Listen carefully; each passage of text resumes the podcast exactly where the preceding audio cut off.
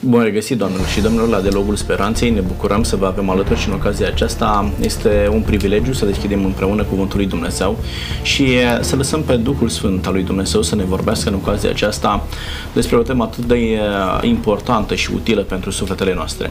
Astăzi vom vorbi despre mărturisire. În emisiunea de data trecută am văzut că atunci când copiii lui Israel s-au întors din robia babiloniană, au ținut un post uh, și-au mărturisit păcatele Domnului și apoi au refăcut legământul cu Dumnezeu.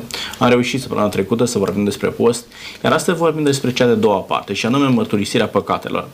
Pentru a înțelege tema aceasta, pentru a primi răspunsuri utile la întrebările noastre, am invitat alături de mine pe domnul Cristian Diac. Bine ați venit! Bine v-am găsit și regăsit!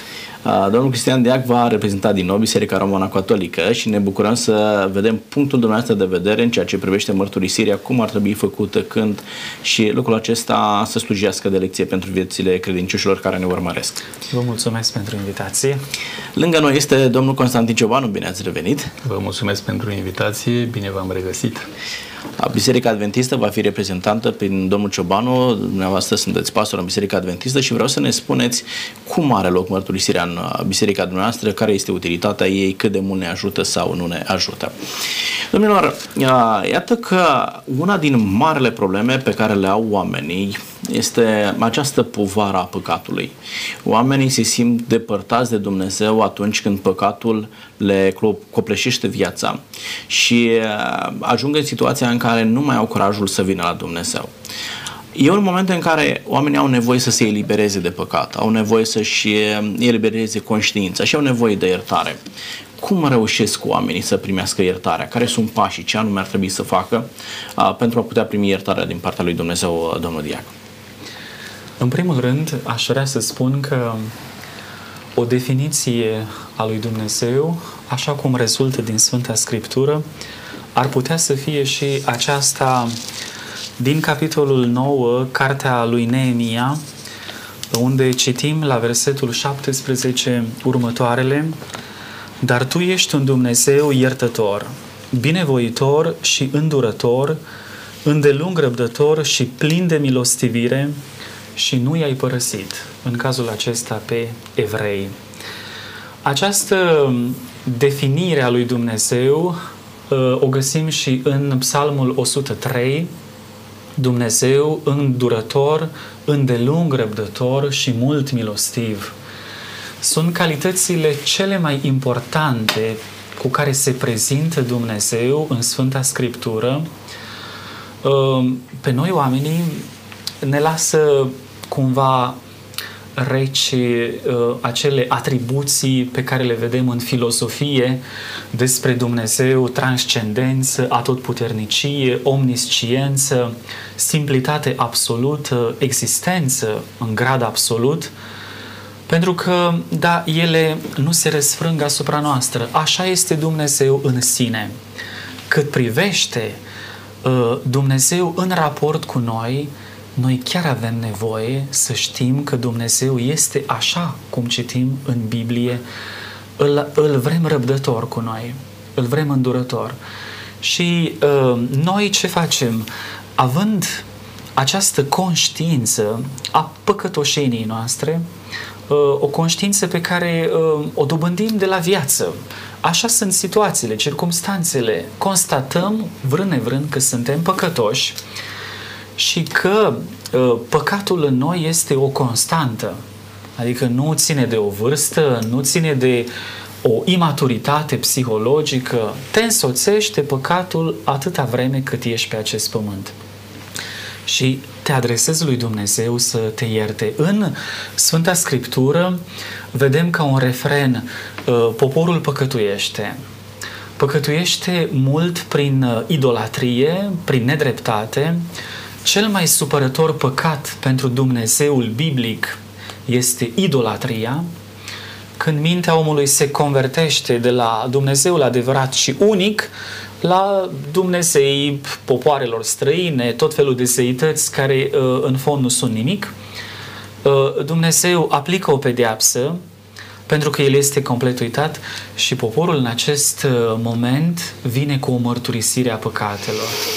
Acest, această etapă, mărturisirea păcatelor, este importantă uh, nu atât pentru Dumnezeu care este informat din partea liderului spiritual, marelui preot sau poporului, uite, cam așa am păcătuit împotriva ta, uh, nu pentru Dumnezeu e importantă această mărturisire, cât mai ales pentru popor ca să conștientizeze uh, pe ce se așează iertarea lui Dumnezeu. Da, noi am greșit, am deviat de la calea cea dreaptă, am răspuns cu infidelitate unei fidelități și avem nevoie să ne mărturisim.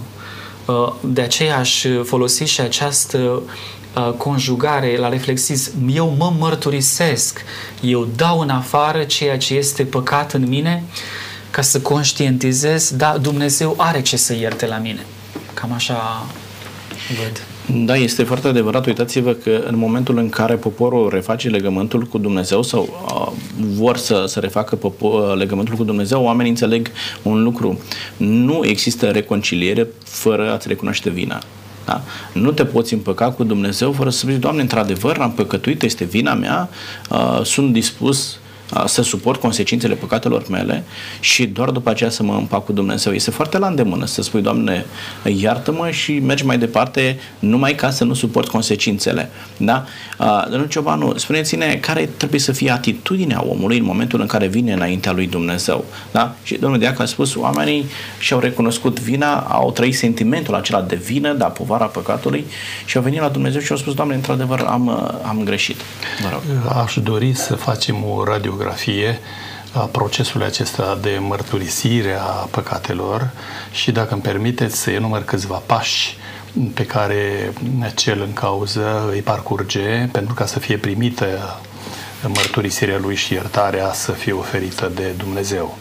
În primul rând, așa cum a spus și colegul meu de platou, e vorba de conștientizarea vinovăției pentru că nu poți vorbi de o mărturisire până când tu nu conștientizezi că ai greșit, până când tu nu-ți dai seama că ai produs o pagubă în dreptul lui Dumnezeu sau în dreptul semenului tău, da? Lucrul acesta este foarte important.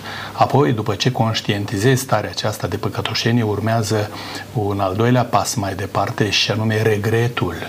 Îmi pare rău pentru ce am uh, Uh, făcut. Am ofensat pe Dumnezeu, am ofensat pe semenul meu.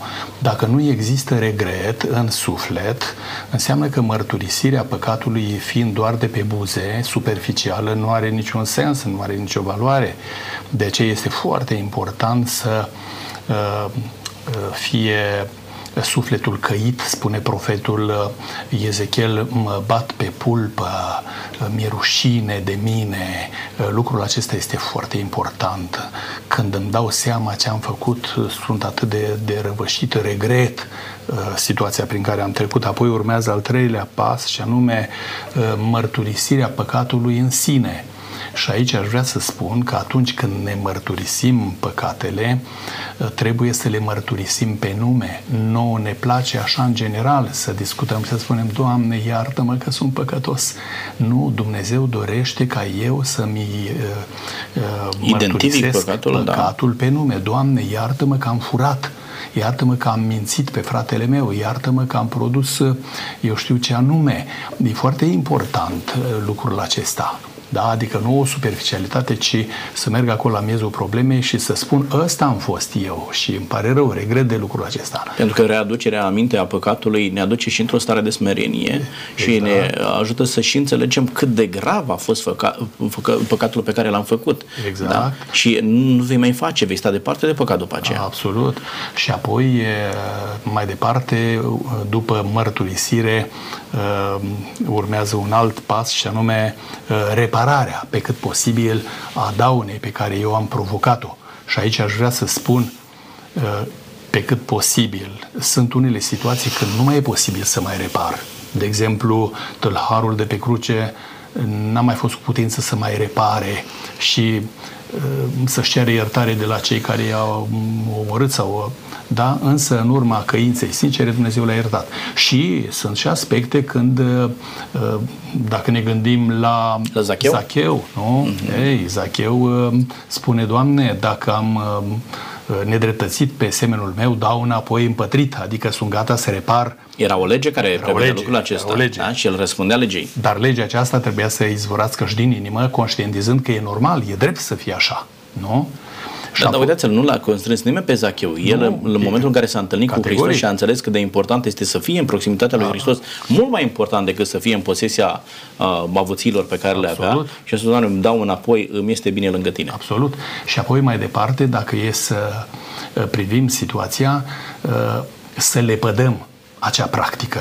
Adică uh, spunea Sfântul Petru la un moment dat, zice, ei se întorc înapoi de unde au plecat și să văcesc iarăși cu mai multă uh, satisfacție și nesaț această nelegiuire dacă eu nu mă feresc să mai repet lucrul acesta și mereu și mereu îmi place să jignesc sau îmi place să readuc păcatul în uh, plăcerea de a mă desfăta în el, iată că nu este bine lucrul acesta. Și, nu în ultimul rând, să mă feresc în permanență de a mai trece pe acolo. Iată câțiva pași pe care să-i avem în vedere atunci când noi dorim să ne mărăturisim păcatele și așa cum citim în Proverbe 28 cu 9, spune înțeleptul cine și ascunde fără de legile nu propășește, dar cine le mărturisește și se lasă de ele capătă îndurare. Dumnezeu dorește ca noi să părăsim. Și nu e suficient doar să le mărturisești, da? Mărturisirea este urmată și de o lepădare, da? o renunțare față de păcat pentru ca iertarea să fie uh, de plină. Că nu poți să vii înaintea lui Dumnezeu în fiecare zi, Doamne, iartă-mă că am furat și mâine te duci să o iei de la capăt. Pentru că e avantajos. Tu să furi, Dumnezeu să te ierte și totul să se petreacă în... Uh, și să ai și simțământul că ești iertat. Că ești iertat, da? Nu se poate așa ceva. E nevoie uh, iertarea aceea să fie însoțită și de o renunțare la, la păcat. Domnilor, există o altă problemă pe care o ridică oamenii, de multe ori stau de vorbă cu ei și am zic, da, ce păcat este să, să fac asta? Dacă toată lumea face așa ceva, nu mi se pare că este păcat. Da? Cum ajunge un om să conștientizeze că ceea ce a făcut este păcat? Pentru că, iată, nu ajungi la mărturisire, dar asta spuneați dumneavoastră, nu ajungi la mărturisire decât în momentul în care ai conștientizat că ceea ce ai făcut este păcat. Și în momentul în care ai conștientizat, spui, îmi pare rău, Doamne, uh, acesta este păcatul pe care l-am făcut, da? regret păcatul acesta, mă lepă de el și îmi predau viața în mâinile tale. Cum ajung oamenii, domnul Cristian, să, să își dea seama că au păcătuit? Uh, creștinismul și orice religie își propune să educe oamenii, să educe conștiințele oamenilor. Uh, e foarte interesant și aș vrea să subliniez acest lucru, să educe conștiințele oamenilor, pentru că unii oameni sunt, domnule, uh, trebuie să fac uh, potrivit conștiinței mele. După conștiința mea, lucrul acesta nu este păcat. Dacă potrivit conștiinței tale este păcat, este altceva. Adică păcatul ține strict de conștiința mea, eu pot să am o conștiință prin care nimic să nu mi se pară păcat, nu? Ce da. înseamnă să-ți educi conștiința? Um, noi încercăm să nu alimentăm această ideologie care este foarte actuală acum, relativismul, relativismul în plan moral. Cum spuneați, mie nu mi se pare păcat ceea ce tu blamezi cu atâta vehemență și judeci și condamni. Eu cred că există aici m-aș referi la o doctrină a Sfântului Toma. În fiecare om există uh, sădite uh, în instanța lui cea mai intimă pe care o numim conștiință, un set de principii morale care sunt înnăscute și care sunt valabile pentru orice om în virtutea faptului că este om.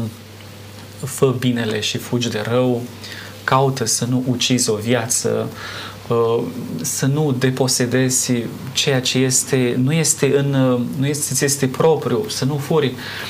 Uh, oamenii pot să aibă conștiințele viciate sau conștiințe needucate și uh, această dimensiune morală pe care o are, o are fiecare religie este menită tocmai să educe pe oameni ca să fie sensibile față de aceste principii, aceste norme, care până la urmă armonizează viața socială, noi avem nevoie de ele.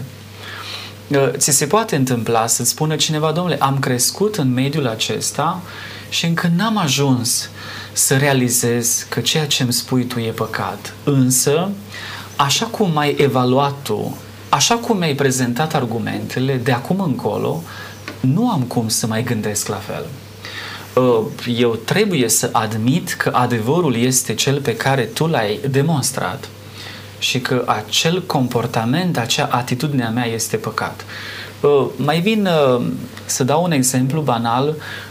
În comunism se tolera faptul că cei angajați în fabrici mai sustrăgeau de acolo, din capitalul general, care, domnule, dacă tot nu ne dă statul, măcar să ciupim și noi, cât e puțin.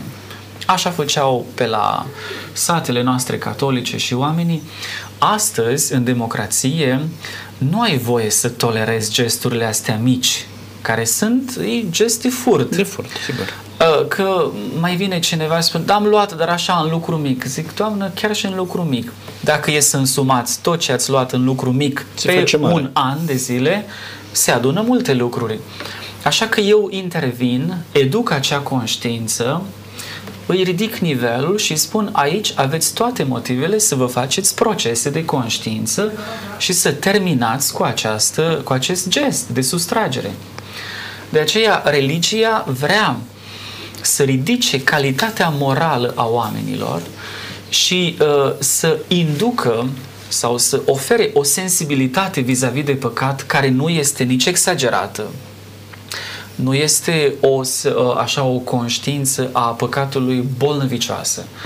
Ă, ea nu ă, vrea să favorizeze sau să, să susțină nici scrupulozitatea în oameni, acel sentiment așa e psihotic de vină, dar nici să-i lase pe oameni într-un laxism, domnule, păcatele sociale, știți, evaziunea fiscală, lipsa de onestitate în spațiu civic, astea pot să, să fie acoperite. Păi pe noi ca societate românească tocmai aceste derapaje ne costă. Aceste carențe morale din spațiu public care dau în vileag structura noastră morală, cum suntem noi ca oameni. De aceea, religia are în vedere această educare a conștiințelor și au uh, consecințe, păcatele pe care le-ați amintit dumneavoastră, nu doar asupra celui care le comite, ci asupra celor din jurul lui, da? Adică răul se extinde la semenii lui. Și iată că se, se extinde răul acesta la o națiune întreagă, da? ceea ce amintiți dumneavoastră de corupție, de necinste, de furtul de la capitalul general. Da. da? Ei, lucrurile acestea fac rău tuturor oamenilor și atunci, pe lângă faptul că tu trebuie să ai o conștiință trează, să conștientizezi că e rău, dacă nu ai lucrul acesta, este, și aici putem vorbi de o altă conștiință, de o conștiință colectivă a maselor, da? a poporului, a, a oamenilor să spună oameni buni, până aici ne oprim. Nu este în regulă ceea ce faceți voi. Adică noi v-am acordat încredere să gestionați bunurile acestei țări, dar ceea ce faceți voi nu este în regulă, da? Pentru că și în momentul în care tu te uiți în jurul tău și vezi că toată lumea fură, doar tu nu furi, și stai liniștit că eu nu fur, dar ei fură, lasă și nu le spui nimic, te faci părtaș, da? la păcatul pe care oamenii aceia îl fac. De aceea, omul lui Dumnezeu trebuie să fie vertical cu el însuși, dar și în relație cu ceilalți. Să spună, asta nu este bine să faci, indiferent de poziția pe care tu o ai în societate. Așa văd eu lucrurile. Cum este, domnul ceva? Foarte interesant ce s-a prezentat. Mi-a venit în minte întâlnirea dintre conducătorul fariseu și Domnul Hristos și Mântuitorul spune cum citești în lege, cum este scris în ea, cu alte cuvinte, nu tu de la tine, nu ce ai înțeles tu, nu ce ți-a plăcut ție să înțelegi, ci ceea ce este scris în standardul moral. E, acolo toate lucrurile se ajustează și se așează pe un calapod foarte sigur, de unde nu poți face rabat, nu? Și Mântuitorul spunea într-o circunstanță, dacă cineva vrea să mă iubească și să mă urmeze, va ajunge să cunoască. Asta ce înseamnă? Că în momentul în care eu rămân în legătură cu divinitatea și prin Duhul Sfânt uh, viața mea mi este luminată de cuvântul Evangheliei, eu înțeleg perfect ceea ce trebuie să fac ca și un maestru la fabrică îmi dă piesa și îmi spune ăsta este uh, modelul. Și orice derapaj spune e rebut. Nu, nu, nu. Deci trebuie să ne încadrăm uh, Deci Sfânta Scriptură este aceea care ne educă uh, conștiința noastră. Da, da? acolo adică, avem... acum ce se întâmplă? Fiecare biserică are și anumite scrieri pe lângă Biblie, da? În da. regulă. Da. Dar uh, Biblia este cartea de căpătâi și manualul comun pentru toate religiile creștine. Adică fiecare da. religie trebuie să-și tragă esența Extragă din Sfânta codul Scriptură. moral da? Din da, Sfânta Scriptură. Din Sfânta Scriptură. Și atunci noi ne educăm conștiința potrivit Sfintelor Scripturi. Dar, domnilor, vreau să mai spun ceva. Am întâlnit oameni care au spus, da, uite, ceea ce spui tu mi se pare ok. Și dumneavoastră aminteați mai devreme. Uite, mi-ai demonstrat din Scriptură că este uh, drept ceea ce spui. Uh, nu mi-am dat seama până acum, dar din momentul acesta am dat seama că este păcat și nu mai fac. Dar unii spun așa, uh, da, ceea ce spui tu uh, pare în regulă, dar mie încă nu mi-a descoperit Dumnezeu lucrul acesta. Adică tu ai logică în ceea ce spui, ai argument mă, în scriptură, dar mie, conștiinței mele, nu mi-a descoperit Dumnezeu. Ce le spui acestor oameni, domnul uh, Diac? Uh, eu cred că Dumnezeu se adresează omului și într-o intimitate a lui sufletească, uh, pentru că și Scriptura ne vorbește nu, de asemenea intervenția lui Dumnezeu. O revelație în conștiința omului. Da, da, da. În care Dumnezeu lucrează fără intermediari cu un om sau altul. Îi vorbește direct lui Moise și lui David sau la David are și intermediar, dar sunt profeții care primesc mesajul așa direct din partea uh, divinității, însă iarăși cred că uh, avem acest reper comun, Biblia, Uh, față de care un om nu trebuie să se comporte, uite, percepția mea subiectivă, subiectivismul meu încă nu vrea să admită că ceea ce îmi spui trebuie să aplic la viața mea, la moralitatea actelor mele. Uh, este pentru noi important să ne raportăm la Dumnezeu în mod subiectiv. De exemplu, eu, și ajungem și la punctul ăsta, cred ca duhovnic, Uh, îi tratez pe oameni, pe fiecare în parte, subiectiv. Dumnezeu nu privește la noi ca la o masă de entități, de individualități, ci ca la subiecte. Însă El se adresează, ni se adresează nouă și ca la o unitate organică, o colectiv, o comunitate. De aceea, acel om care trăiește în societatea mea nu poate spune că el adoptă o concepție, un punct de vedere strict individualist, el refuzând să accepte ceea ce eu îi ofer nu din perspectiva mea subiectivistă, ci apelând la acest reper comun tuturor uh, și de aceea i-aș argumenta, uite, eu fac referire la Biblie. Biblia nu este a mea, nici a generației părinților mei, este a noastră a tuturor. Aici trebuie să ne regăsim și aici noi avem o unitate de viață religioasă și de morală. Uh, n-aș susține în cazul acesta, uh, uite, ai dreptul să fii subiectiv, uh, uite, poți să trăiești așa, poate ți se descopere Dumnezeu la 60 de ani, dar până atunci nu ai decât să acționezi veleitar după capriciul tău. Nu acel om trebuie să suporte consecințele în cazul unui delict pe o problemă pe care el și-ar scuza-o că nu i s-a descoperit încă Dumnezeu. Nu cred că înaintea lui Dumnezeu poți să ai o astfel de, de scuză. Nu. Din momentul în care Dumnezeu ți-a pus la îndemână Sfânta Scriptură și lucrurile sunt atât de clare, dar nu poți să spui, domne, n-am încă o convingere personală că nu e bine să fur.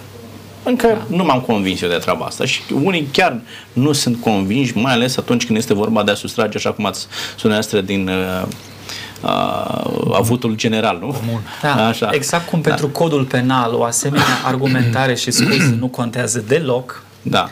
Așa cum eu nu pot să-i spun polițistului, nu am văzut un semn de circulație, știți, înțelegeți în problema. Eu nu da. am văzut, nu contează. Nu contează. A, eu sunt uh, tras la răspundere, sunt responsabil așa, la fel și în plan religios.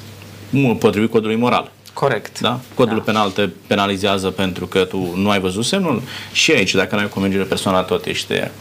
Cum este, domnul Cioban, ce le spuneți oamenilor care îi spun vine un credincios la dumneavoastră și vă spune, frate pastor, eu nu am convingerea că știu eu, nu e bine să bârfesc. M-am îndeletnicit cu treaba asta toată viața și mă simt atât de bine. Nu cred că este păcat. Ce îi spuneți?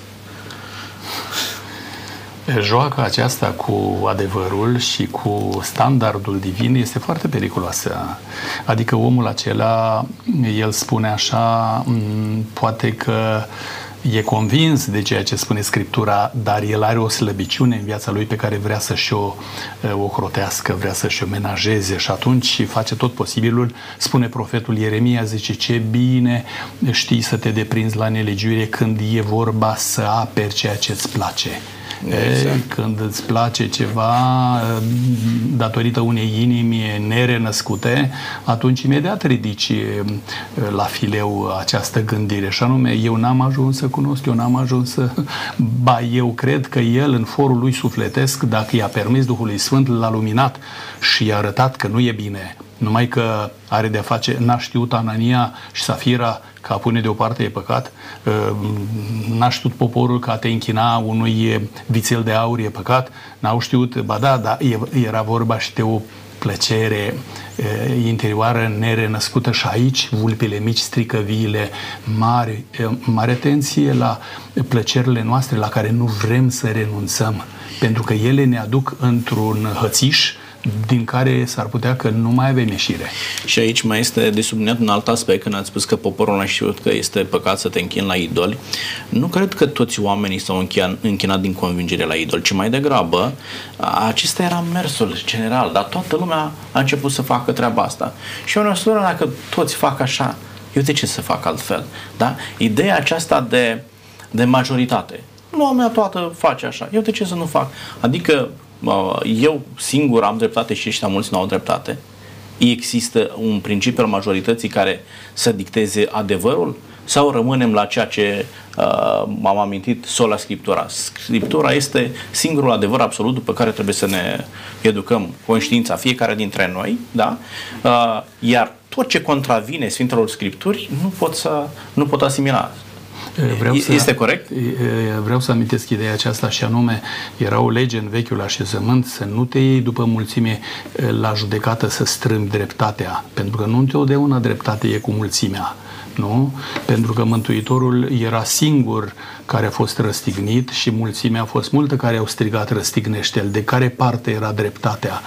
De aceea trebuie să ne lăsăm luminați de Duhul Domnului, pentru că altfel, așa cum am spus... Um, da, mi-a plăcut ideea pe care a spus domnul Diac, da? Adică îți educi conștiința potrivit Sfintelor Scripturi. Exact. Da? da. Tot ce și vine din noi am completat da. și potrivit tradiției sau magisterului, pentru că ai nevoie ca cineva să interpreteze în cazul în care nu ești capabil, uh, nu ai uh, studii scripturistice, nu ești familiarizat cu această carte, apelezi la ajutorul, la sfatul cuiva, intri într-un colocviu cu un pastor, cu un preot și el, fundamentat pe scriptură, dar inspirat și dintr-o tradiție a bisericii care a acumulat experiență prin oamenii mari pe care îi are, exponenții, noi îi numim sfinți, Uh, în care să te învețe cum să îți clădești viața așa încât moralitatea ta să fie una apreciată. Um, și aici, da, noi mergem și pe această zestre a tradiției și a interpretării Sfintei Scripturi, pentru că Bun, nu mergem pe ideea că oricine interpretează Scriptura uh, și o face uh, într-un mod personal este și dreaptă interpretarea Am respectivă. înțeles. Bun, acum o întrebare e ca o paranteză pentru ce discutăm, că ați introdus tema aceasta a tradiției, sau Sfânta Tradiție. Există posibilitatea ca în anumite locuri ceea ce spune Scriptura să contravină Sfintei Tradiții sau invers? Tradiția își propune să interpreteze într-un mod adecvat și adaptat timpurilor ceea ce găsim în Scriptură. Ce se întâmplă? Vedeți, în Biserica Romano-Catolică au existat mai multe concilii. O idee foarte profundă pe care a afirmat-o Papa Ioan Paul al II-lea a fost omul este drumul bisericii. Cum se explică acest lucru? Omul evului mediu nu este același cu omul modern. contemporan, biserica mereu este în căutarea acelor expresii uh, religioase, cultice, liturgice, uh, moralitatea este aceeași, dar și morale, ca să se adreseze omului în timpul omului respectiv, fără ca eu să uh, mă inspir din uh, ceea ce învață biserica în evul mediu pentru omul respectiv și nu mai are valabilitate pentru omul timpului meu. Corect. E, e adevărat, scriptura trebuie să fie relevantă în fiecare perioadă istorică în care trăim, da. dar în același timp, uh, indiferent de locul în care m-am născut, indiferent de cultura uh, locului în care mă aflu, cred că nu ar trebui să contravină Sfintelor Scripturi. Adică, dacă Scriptura zice da și tradiția zice nu, ce aleg? Uh, de exemplu, dacă Scriptura Vechiului Testament îmi scrie sau îmi prezintă pagini întregi de jertfe, bineînțeles că ele nu mai vorbesc conștiinței mele, pentru că mă lămurește scrisoarea către evrei din Noul Testament că toate jertfele au fost absorbite. Da, asta se rezolvă tot prin scriptură și nu prin tradiție. Da, ei, așa cum există o uh, scriptură scrisă de-a lungul la secole și adaptată unei perioade istorice biblice, tot așa, noi credem că Scriptura se întrupează în fiecare generație de creștini. Adică a vorbit în Conciliul Vatican II altfel decât a vorbit în secolul XVI la Conciliul din Trento. Atunci da. părinții conciliari au spus, domnule, asta vrem să fie Scriptura când s-a conturat în opoziție față de reform, reforma protestantă. Conciliul Vatican II a spus în Scriptură găsim că noi trebuie să avem o deschidere spre universalitate Uh, și noi aplicăm această, uh, ceea ce citim în Scriptură pentru timpul nostru, uh, că este imperios de necesar. Adică eu cred, Scriptura se întrupează în timpul meu și capătă accente care folosesc și interpelează omul prezentului. Este la fel de relevantă pentru timpul meu cât era de relevantă și pe timpul lui Moise Scriptura. Da? Uh, da, dar... Este, este un mesaj organic, Scriptura. Adică nu, nu se învechește Scriptura. Așa da? este, este, însă... Numai da. ideea era următoarea. Dacă la un moment dat, ceea ce interpretez eu ca biserică, da. ca om școlit, uh, om care am studiat teologie, uh, care pot să fac hermeneutică, pot să fac exegeză pe text, ajung la o concluzie contrară Sfintelor Scripturi, pe ce uh, idee merg?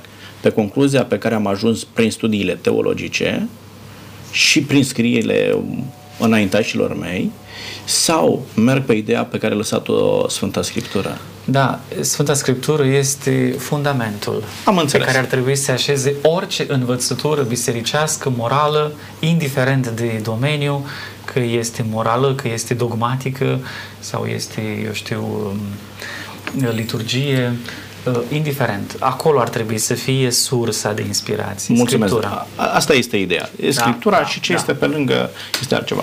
Vă rog. O singură idee aș aminte aici și anume, foarte bine s-a subliniat, când tradiția vorbește în de comun acord cu Scriptura, totul e perfect. Totul e perfect.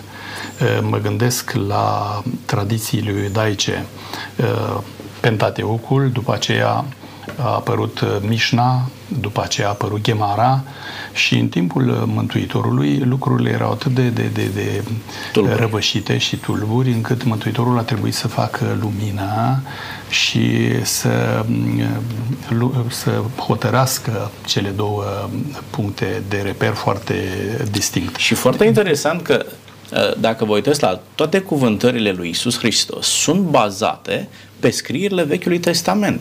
Și de multe ori Hristos spune, ați auzit, da? spune cuvântul lui Dumnezeu.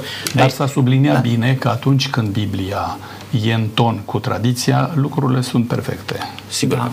Domnilor, Uh, am deviat un pic de la, de la temă, dar este foarte important să înțelegem, uh, plecând de la ideea dumneavoastră, domnul Diac, pe care am apreciat-o foarte mult, ne educăm conștiința, pentru că aici este totul, ne educăm conștiința potrivit Sfintelor Scripturi. Da? da? Și oamenii trebuie să-L înțeleagă pe Hristos, pentru că zice 17 cu 3 și viața Ioan, da?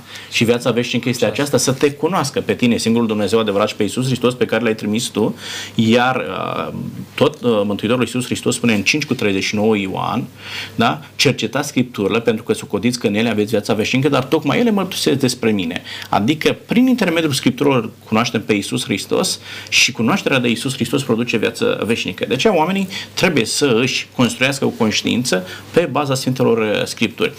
Uh, mergem din nou la... Și tradițiile, în perfect acord cu Scriptura, fac casă bună. Tot ce este după Scriptură, știți că la un moment dat vin unii uh, uh, mai uh, prinși de, de, de flacără și îi zic lui Hristos, am văzut și unii care făceau minuni în numele tău.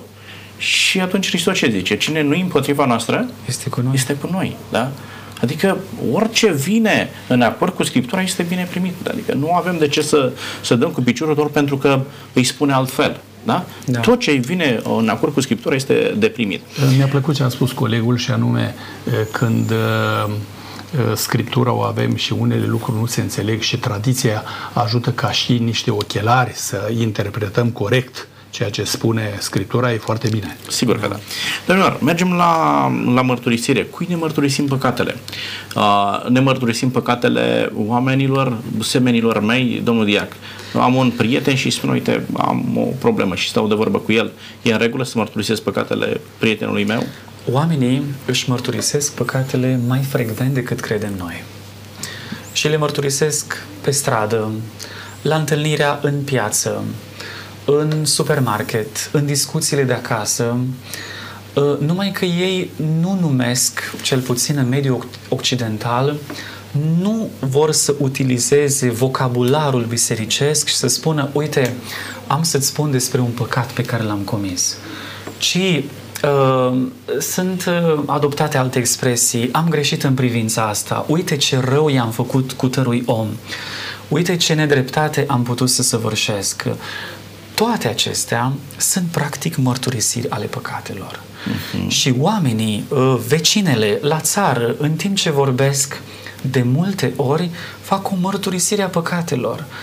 Că îi conștientizează mai mult sau mai puțin nu contează. Atunci când tu dai în vileag, comunici părțile uh, negative din tine, tot ceea ce este blamabil sau reprobabil și ai săvârșit în viața ta, tu îți mărturisești păcatele. Ehm, acum, în Occident s-a devalorizat atât de mult imaginea preotului ehm, și la fel vocabularul bisericesc consacrat, domnule, aici ai săvârșit un păcat și în Germania, clar, de zunde, nu se mai folosește, din păcate, nici în biserică. Și oamenii eufeminizează, încearcă să, ați amintit așa, îndulcească lucrurile, să-și apere. Uite, a fost așa un moment de neatenție, o necugetare din partea mea. Spune-i, domnule, păcat. Asta ai făcut. Nu că păcat e prea bisericesc, prea dur, e prea da, dur rece. așa. Ă, oamenii își mărturisesc păcatele astăzi enorm de mult în fața psihologului. Că nu te duci la psiholog ca să-i prezinți marile împliniri ale vieții tale și tot ceea ce este floare și soare pe calea vieții tale, ci ceea ce este putred, unde e lucru cangrenat, unde tu ești în conflict cu tine însuți, în conflict cu ceilalți, unde tu ești bolnav din punct de vedere psihic și psihe înseamnă practic suflet. Domnilor, oamenii care ne urmăresc au așteptări de la noi și vor să își educe conștiința și de ce nu și comportamentul, felul în care se raportează la ceilalți. Este bine, domnul Ciobanu, să spun vecinului meu păcatele pe care le-am făcut, și domnul Deac a spus foarte clar, nu sunt păcate, că nu mă duc să-i spun uh, ce am bucuriile mele neapărat. Dar când mă duc să-i spun ce am făcut rău, uh, este util, este constructiv, mă ajută pe mine, îl ajută pe vecin să spună, uite păcatele pe care le-am făcut. L-am bârfit pe cutare, am furat de la cutare, am făcut uh, asta și, al, și cealaltă. Scriptura prezintă două direcții spre care noi trebuie să tindem când e vorba de mărturisirea păcatelor. Citim în Sfânta Epistolă a lui Iacov, mărturisiți-vă unii altora păcatele. Ce înseamnă lucrul acesta? Dacă eu te-am furat, te-am mințit, te-am jignit. Eu trebuie să mărturisesc păcatul față de tine. Te rog să mă ierți pentru că te-am jignit. Te rog să mă ierți pentru că ți-am făcut un neajuns. Da? Și în momentul în care tu mă ierți sau nu, nu mai e problema mea e problema ta, pentru că Dumnezeu m-a iertat când eu am fost sincer și mi-am cerut iertare față de tine. Am înțeles, deci din ce spuneți dumneavoastră, ce ți-am greșit ție este normal, natural, util, Absolut. da, să-ți spun, uite, am greșit asta față de tine. Absolut. Dar mă gândesc că ce am greșit față de altcineva, Uh, poate ar fi bine să-mi aleg foarte bine consilierul, nu? Care fac lucrul acesta, că este posibil ca mai târziu acele minusuri ale mele pe care ți le descoper să se întoarcă împotriva mea. În momentul în care apare un conflict între cei doi, vine și ți le toarnă în față și zice, a, știi ce ai făcut tu? Mi-ai povestit tu de una și de alta. De, cred că trebuie și uh, știu eu, o anumită precauție în ideea aceasta, în direcția aceasta dar ce ți-am greșit este normal să-ți mărturisesc. Da. Vă rog. Voiam să mai amintesc o idee și anume, în comunism s-au întâmplat asemenea abominabilități când duhovnicul a desconspirat ceea ce eu i-am mărturisit și m-am trezit în fața uh, uh, justiției sau în fața uh, securității că eu ceea ce am mărturisit uh, n-a fost ceva secret și n-a fost ceva... Ca să clarificăm, vi s-a întâmplat dumneavoastră treaba asta? Uh, mi s-a întâmplat. Am înțeles. Da. Bun, ați introdus o idee nouă. Mărturisesc păcatele duhovnicului Dați-mi Cine voie... este duhovnicul și uh, da. ce înțelegeți da. prin asta? Dați-mi voie să vă prezint ce spune David în uh, psaltire. Uh, spune uh, câte vreme am tăcut, mi se usca sufletul și simțeam că mă topesc. Dar când ți-am mărturisit păcatul, ție, Doamne, uh-huh. atunci am primit ușurare, am primit, da? Și aș mai da un exemplu în privința aceasta. Tot David spune, Doamne, atunci ți-am mărturisit păcatul meu ție și am primit, uh, iar în 1 Ioan 2 cu 1 uh, citim uh, adevărul acesta atât de frumos biblic, dacă cineva a păcătuit, a păcătuit. Avem la Tatăl un mijlocitor, pe Iisus Hristos, care ne iartă, ne vindecă, ne curățește, sângele Lui este atot suficient și face lucrul acesta pentru noi. Deci Biblia Uh, clarifică problema aceasta, să ne uh, mărturisim păcatele celui care ne poate ierta cu sângele său, care n-a avut păcat, care a intervenit pentru noi în mod expres în privința aceasta.